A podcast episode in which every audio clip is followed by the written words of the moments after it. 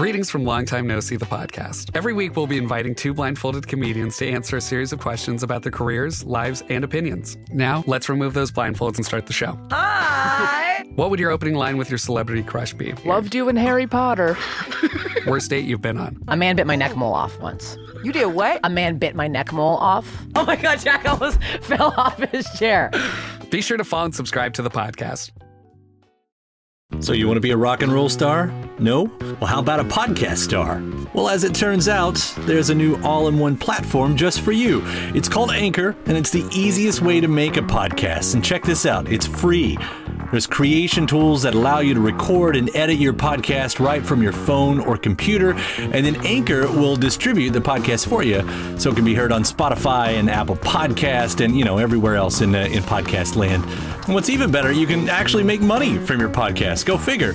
Uh, no minimum listenership on that. It's everything you need to make a podcast in one place. So go ahead. Download the free Anchor app right now or go to anchor.fm to get started. So, what are you waiting for? Podcast stardom is within your reach. The music world moves fast. Want to stay up to date on the latest albums and get in depth examinations with the artists? Check out Consequence of Sound, the podcast. Bite sized album reviews for the music fan on the go who wants to stay in the know, and much more. Subscribe to the series on iTunes or your favorite podcast provider and let the writers of Consequence of Sound steer you right. Check it out at consequenceofsound.net slash COS podcast.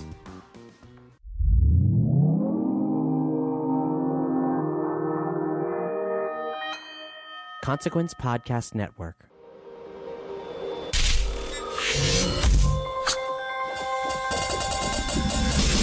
Welcome to another edition of Kyle Meredith with an audio interview series presented by WFPK Independent Louisville at WFPK.org, Consequence of Sound, and the Consequence Podcast Network. Wherever you're listening from right now, I, I hope you uh, subscribe to the series, whether you're listening on Spotify, on YouTube, or iTunes and Apple Podcasts, really wherever you get your favorite podcast from. You can subscribe as we put out interviews every Monday, Wednesday, and Friday over at Consequence of Sound, and would love to keep you up to date on all of those.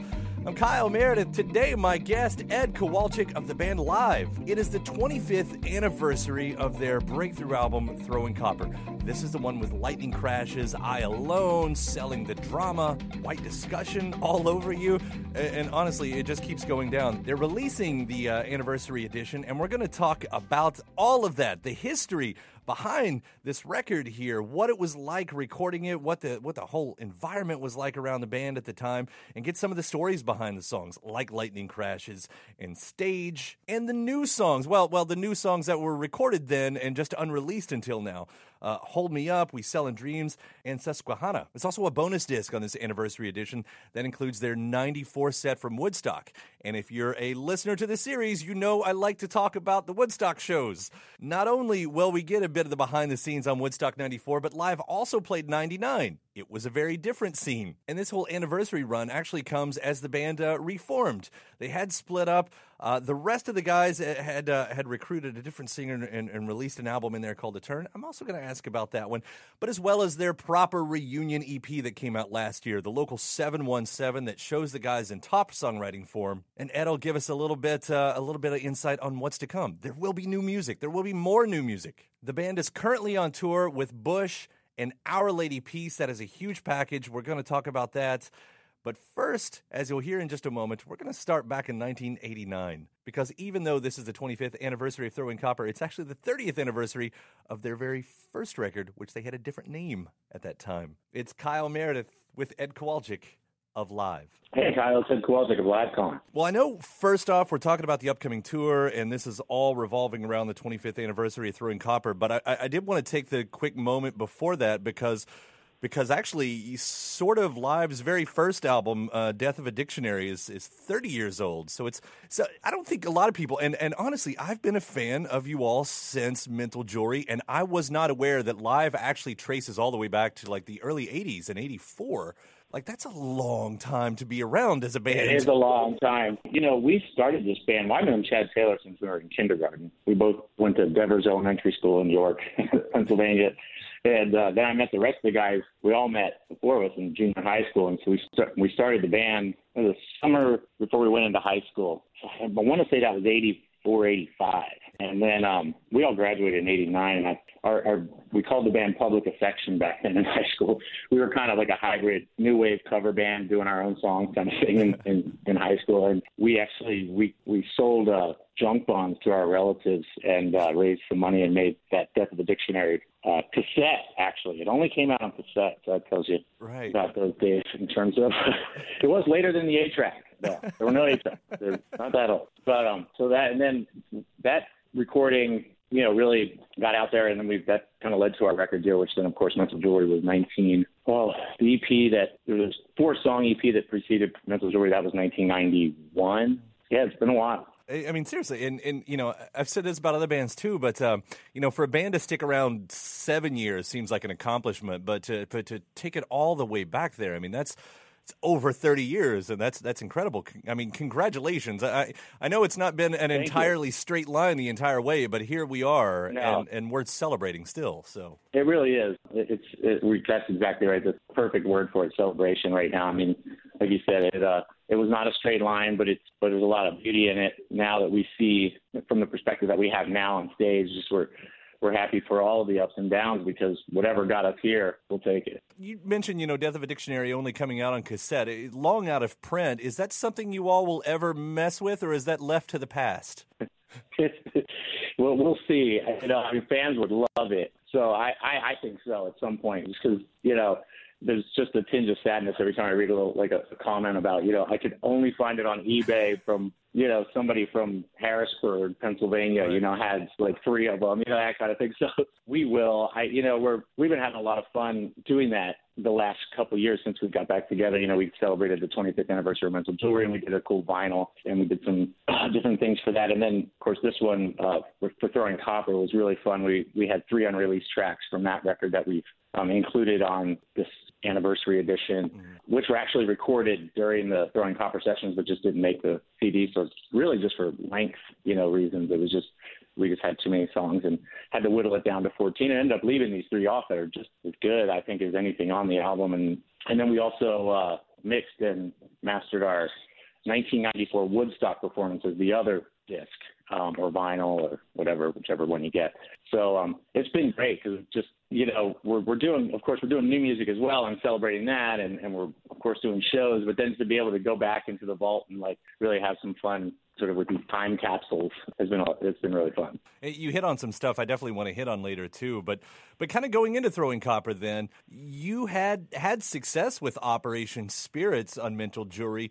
Was there a moment that you remembered when you noticed that throwing copper was going to be so much bigger than that? Yeah, I mean, it was funny because with Mental Jewelry, we felt like, you know, we felt so good about where we were able to take the band at that point. It, you know, we were, um, we make a bunch of videos that were on MTV. We, you know, we got on, as far, as I was concerned, we got on 120 minutes. You know, uh, we got, and we got on the CMJ chart. You know, for me, it was like, okay, what do you, what else? You Right, know, what that's else it. can we do? Sure, You know, right. for, that's where all my heroes, that, all my heroes were there. I was there, you know, so I had, I felt like in a lot of ways we had achieved so much, but then, you know, there was this blank slate between, you know, Mental Jewelry and Throwing Copper and the record company's really excited about everything we had going, but we had no songs. I mean, we were just, you know, like I said, at this blank slate kind of place. And um, I remember Chad and I got, got together and we started to mess around with guitar tones for the first time. We never really focused too much on what the guitars sounded like. And of course, that was, we were getting lots of that influence of that era as well, you know, and with big guitars and big dynamics. And um, I was, you know, fledgling as a songwriter, as a lyricist. And it's just, uh, there was a magical moment where, you know, it just started to come together. Our sound, you know, we found this thing that we found this dynamic that um, really fit my lyrics and really fit these big songs and these big ideas. And um, I remember listening to we record well rewind a little bit. We recorded Throwing Copper at Pachyderm Studios, which had just been within that year or two was you know was where Nirvana did in, in utero, and it was just this amazing household studio in the middle of the woods in um, Cannon Falls, Minnesota. So it was really a special time. And I remember getting the the, the final mixes and listening in my car and just thinking, this is great. Like we really made an album. We really made this piece that works together so well. And I remember, you know, having my favorite songs and just everybody being really, really excited. But you know, fast forward a year before that, we were we didn't know what we were going to do after Mental Jewelry, really. So once it happens, though, I mean, you know, selling the drama comes out, which, which by the way, that opening lick right there is like a pillar of my youth. Anytime I hear that, and, and, and your voice coming in, yeah, and then there your voice is, and, and and you know, 25 years later, I can still feel every moment of that, and in in the way that music lets us time travel, you know, and that that sort of thing. Yeah. But you know, so I know selling the uh, drama it comes out, and then the singles start to roll out, and and then it just seems to steamroll.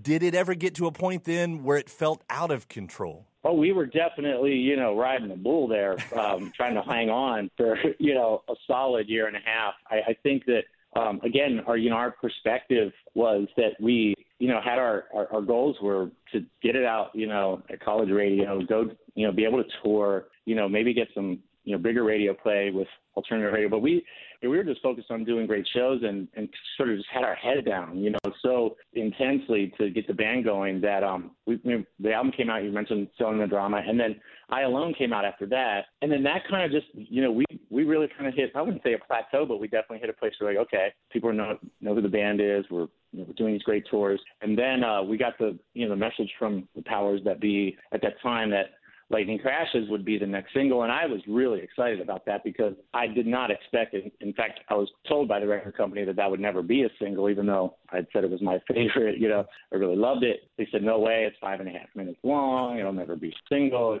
Takes too long to get to the chorus." And and I said, okay, I kind of resigned myself to that. So when I got that call that they were going to put that song out, I was just super excited for the fans and for the band because I felt like if that song in particular had a depth and a and something very special about it. And after that came out, then it was Saturday Night Live and Rolling Stone and the cover of Rolling Stone all within like two months and all this crazy stuff started. I had number one records and um, it was really like in crashes that where it felt to be like, okay, now this is a whole different thing, like than what we were expecting. We're we're just going to go with it and figure out really how to be a band in these big venues. The venues got so big so fast that we had to we had a lot of learning to do. You take a song like that, like Lightning Crashes, and and it seemed like everybody, especially because of that video, it became an instant debate Mm-hmm. about what the song was about.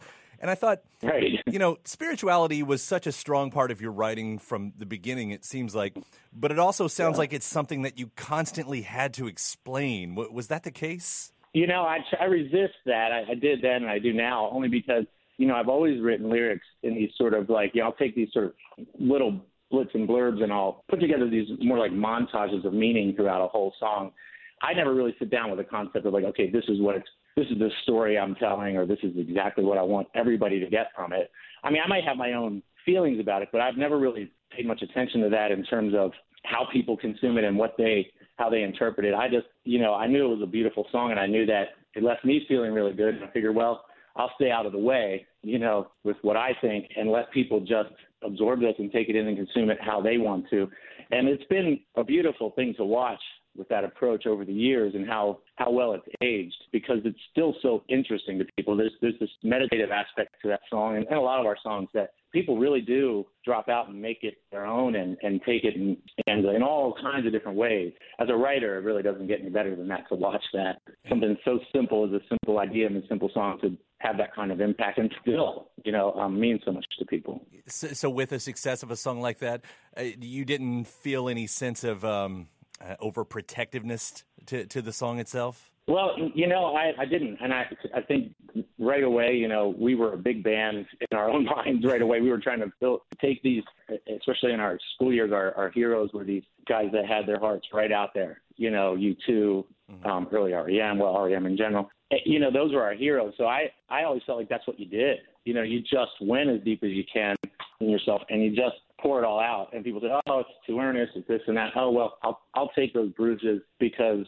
the payoff is this incredible relationship with people that became worldwide really quickly. Well, it's just incredible songs. I mean, and, and, and it's still incredible songs. I do want to Thank ask you. about another one of them too, because you mentioned Nirvana a minute ago. I, I never knew it until reading. Yeah. Was stage the song "Stage" about Kurt and Courtney, as as I've read? No, no, not in particular. I, that's an interesting uh, interpretation. I haven't heard that one yet. That's actually I'll have to go back and, and listen to the lyric now and see how that kind of pointed that way. But it, not in my mind, not not uh, consciously. No. It says I I read that in two different spots that got that mentioned. Uh, They didn't mention it in the same way though, which is why I questioned it. Well, I think that that song, and you know, selling the drama stage. You know, there was I, I, when I go back and I well now of course we're celebrating that record and playing these songs all the time. I think about you know that era and and um and there was this sort of like internal battle. It seems that every you know a lot of singer songwriters and bands were going through at that time, which was okay. Corporate rock sucks. We, we we we want our bands to do well, but we don't want to be Bon Jovi. You know, we don't want to be. You know, we don't want to. So there was this constant kind of like tension between the super private, personal, spiritual music that was being made, not just by us, but tons of bands at that time, and the business and how you know what was the coolest way to and the most sincere way to express that. And the beautiful thing about that time was it was wide open. You know, I mean, we had these amazing videos that we had total control over, and it was really amazing to to have that freedom at that time. You know, people would really kind of said, okay, this was this was an era of the individual in a sense, in that that we were able to, like I said, have that freedom and have that capacity to put out really whatever we want. The moment when when rock actually did rule the world, when you could listen to the top forty pop stations, and there it was. You know, it's hmm N- well, not including you know a hidden track on there. The the album does uh, wrap up with just this amazing song, one of my all time favorites, with White Discussion. And, and now, as I li- listen to it, I, I'm such a huge fan, especially of the follow up record with Secret Samadhi. Um, White Discussion. Now, when I listen to it, it seems like the bridge to that album. It's like you could put the uh, two albums on next to each other, and that song aurally, to me at least, it seems Yeah. to carry it straight into it. Oh, sure, for sure. Yeah, there's definitely you know an arc there between a few songs on Throwing Copper and then and then Secret Samadhi. If anything, I just went into a more kind of mysterious, dark kind of place in general in that record. But yeah, there's definitely inklings inklings of it of that arc in Throwing Copper that you can see where we were headed. Just getting more and more and more into guitar tones and I and and the dynamics of that and how to use that. And that's a lot. You know, Chad Taylor, our guitar player, he he went really like mental with guitars. Like it was like a it was like a, a light switch went off. He just like flicked it, and all of a sudden it was like there were 50 amps in the studio. It was like, what the hell happened? You know what? What are we doing? You know, you know. And I, I it's funny. I talk about Nirvana. I talk about those, but I, I was, you know, I'm, I'm always remiss. I think to not mention um, Bob Mould and Sugar Oh, yeah. and Dinosaur Jr. and the and there were there were just some such amazing guitar bands, like guitar records that were so fun and so interesting going on at that time that um we just were soaking it all in. So we got the anniversary edition and uh, a, a few of these Yeah. new songs that you were talking about. So, so two of these. Uh, so we deal in dreams. That was the first one I believe that we heard because that came out on the uh, greatest hits, right? Yes, it, it did. Um, so we're, you know, these songs, I believe just We Deal in Dreams on the greatest hits. There's a song called Susquehanna that is officially, this is the first time it's been out. And then Hold Me Up was in a movie, but it wasn't on the soundtrack. So it wasn't technically available for anybody to like have a good copy of it to listen to. It was just in the movie. It was in a movie called Zack and Miri Make a Porno. Yeah, the Kevin Um, Smith movie, right? Yeah. yeah, yeah, and um, and so this is the first time that they've been those three songs have been like available like in one place to, as connected to Throwing Copper and you know available in a good good way. It's Yeah. just amazing the quality of these songs. I mean, you've said it before. Hold Me Up could have been a single. And, and, and I've, I've read the story of Oh, yeah. Kevin Smith chasing you down for years trying to get this song the rights because it was so good. I mean, it says everything about this record that a song like that wasn't included. Yeah, it was a, like you know yeah we were in the zone there. I mean there was definitely a, a, a good supply of uh, that you know that that pixie dust dust as they say you know in terms of um, just one song after the other, just having this really unique signature, and but yet all working together and tying together. And and yeah, I remember having that um, conversation with our record company guy. Well, the man who uh, really did so much for our career early on was a guy named Gary Kurfirst, who um, he was a, a mega manager throughout the 80s um, with the Ramones and Talking Heads and Debbie Harry, and, and he started a record called a record label called Radioactive, and that was our label. And I remember, you know, I had so much back and forth with him in the beginning, especially in his first two albums. And I remember him saying, "This is just amazing that we can leave we'll leave this song off." And I said, "You know, I remember saying, should we leave it off?" And he said, "Yeah, there's always room. We'll always we'll find somewhere to it'll it'll come out someday. Who knows? You know." And it's exciting. It was exciting to be able to do that. And now, you know, fast forward all these years, you know, to like I, said, I keep calling it like a time capsule. It's just like, wow, look at that. Look what's in there. You know. Yeah. Uh, Woodstock being the other, uh, I of course love the, the, the set, and, and uh, I think Selling the Drama had come out on the Woodstock '94 soundtrack. I, have talked to a lot of artists about this. You're one of the few that did play two Woodstocks with 94 and 99.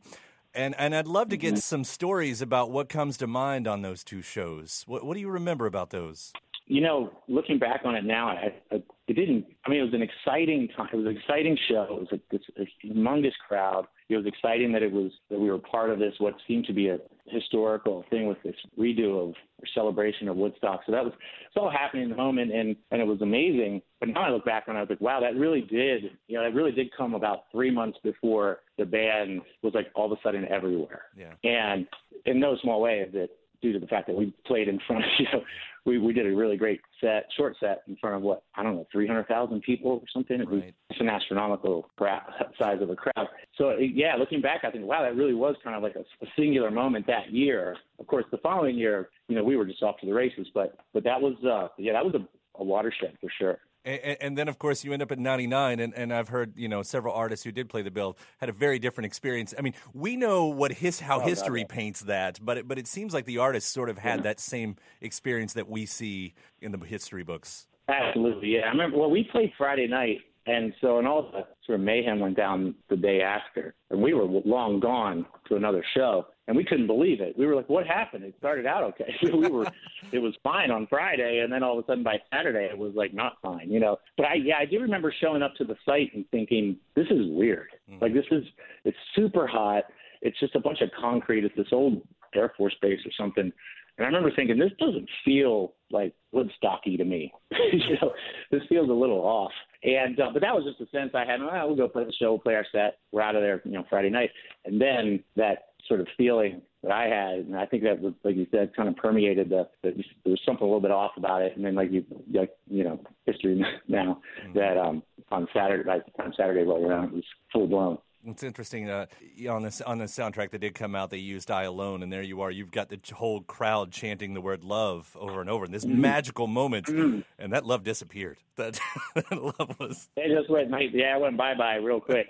um, but that's the thing about '94. You know, when I look back on '94 now, '94 really felt like that. That was a a really special group of bands, and the lineup. I mean, it's just it's just out of this world. And and I think that you know if you take you know okay you say the you know Woodstock and go okay well we obviously know the the incredible importance and awesomeness of the first one. You take the brand, you put it on a new show, you go, okay, I get it. It's mm-hmm. you know, we're doing it over again, and it's more of a you know a brand now that everybody knows. And but now I go, wow, it, there really was a sense that it kind of bookended a, a, a real renaissance in rock and roll. That when you can go back now and watch the entire thing, it's pretty amazing. So yeah, I feel from this perspective, like much more like it felt feels much more important now than I than I remember it feeling. It was just like not that it wasn't amazing, it wasn't exciting, but as we've gained some years here, it truly stands out. I, I do want to pull it more into the present day. Uh, Live put out a, an EP last year with a local 717, and and and ho- I'm hoping that's just a precursor that, that, that we're restarted here and everything is go for for the next round. Is that is that kind of a teaser of what's to come? Yeah, absolutely. We we started writing music almost right away when we got back together uh, three or four years ago now, which really surprised everybody. You know, we, well, first of all, we were surprised we got back together at all. the fact that we were writing music so quickly meant that you know the relationship was was intact, and we felt comfortable enough, you know, again to to do that and get into that process. So that's been in the background of the whole entire reunion. Um, even though we've only put out you know the one EP, there's been constant. Uh, efforts at recording in our studio in York. So we're hoping after this uh, ultimate tour wraps up, I think it's going to go into October now, that we'll get back in the studio late this year and then into next year. And then next year, of course, we'll definitely be putting out new music. Um, I'm not sure if it'll be an EP right away. I, Chad and I have been toying with the idea of you know getting into the sort of 45 aspect, or just doing two songs and having an A and B side, and then wait until we have more of those to to put together as an album, just so we don't wait and the fans don't wait. So I'm hoping we can. Uh, who knows? Maybe we'll even write on the road. Yeah. It's, uh, I never know if that's going to work, but yes, new music. Long story short, new music for sure. That's a big part of how we feel like you know it legitimizes us and in our own in our own sense of what it means to be a band. That it's not just going out and playing shows. The shows are great, but if you're not creating, it just feels off. It just it feels like there's a big piece missing, even if it's not coming out right away. And it's just part of that process that just is so important to our relationship as a band. Uh, I'll only ask a bit awkwardly here: Does the album "The Turn" have a place in your catalog, or is that um, is that sort of something no. else? nope. Honestly never even listened to it. And when we got back together, we, you know, we decided that, you know, hey, this is this is the original, and um, yeah, Yeah. we're gonna rearrange uh, the discography to reflect the fact that um, the the you know the original band's back, and yes and no, that's not part of it anymore. right, right. So, and, and and I'll conclude with so we got the tour. You're on tour with Bush. I, I just had Gavin on the show the other day too. So I'm actually glad to kind of um, Oh, great. both sides of this too, because because here you are, both two behemoth alternative bands celebrating you know huge albums. I mean, this tour, which I think you've already started on, right? I mean, it's it sounds like a monster. Yeah, yeah, we did. We did seven shows, and they were absolutely amazing. I mean, this last one we played Saturday night at the PNC Center in uh, Holmdel, New Jersey, was I mean just packed to the gills, and it was this incredible energy um, from the fans. That I saw Gavin after the show, and we were both just like, you know, we're off for the races now. We're really feeling like this package is so strong for the fans, and they're loving it. Well, I hope to catch one of these dates and Our Lady Peace on there as well, which I'm a fan of. So Yes, yeah. great band, really great band. Ed, this has been such an honor and, and so much fun for me. Thank you for uh, taking the time to talk to Oh, me about you. this today. This- Appreciate it. And I look forward to the new Oh. music, man. I love the EP. I can't wait to hear what's next. I appreciate that. Thank you so much. All right, dude. Take care. Take care, man. You too, bud. Bye bye. A huge thanks. Ed Kowalczyk of the band Live, currently on tour with Bush and Our Lady Peace, the 25th anniversary edition of Throwing Copper, and their latest uh, new music, uh, the Local 717 EP that came out uh, late 2018. And remember, before you get out of here, there is a subscribe button in front of you that I hope you hit to uh, stay up to date on this series. Interviews out every Monday, Wednesday, and Friday. You can, of course, subscribe anywhere you get your favorite podcast from, like iTunes, Apple Podcasts, on Spotify, or even on YouTube. After that, head over to WFPK.org. That's where I do a show every Monday through Friday, where you can also find some bonus episodes of this series. ConsequenceOfSound.net has your music and film news. You can find me also at Twitter at Kyle Meredith and Facebook slash Kyle Meredith. And that does it for another edition. I'm Kyle Meredith. I'll see you next time.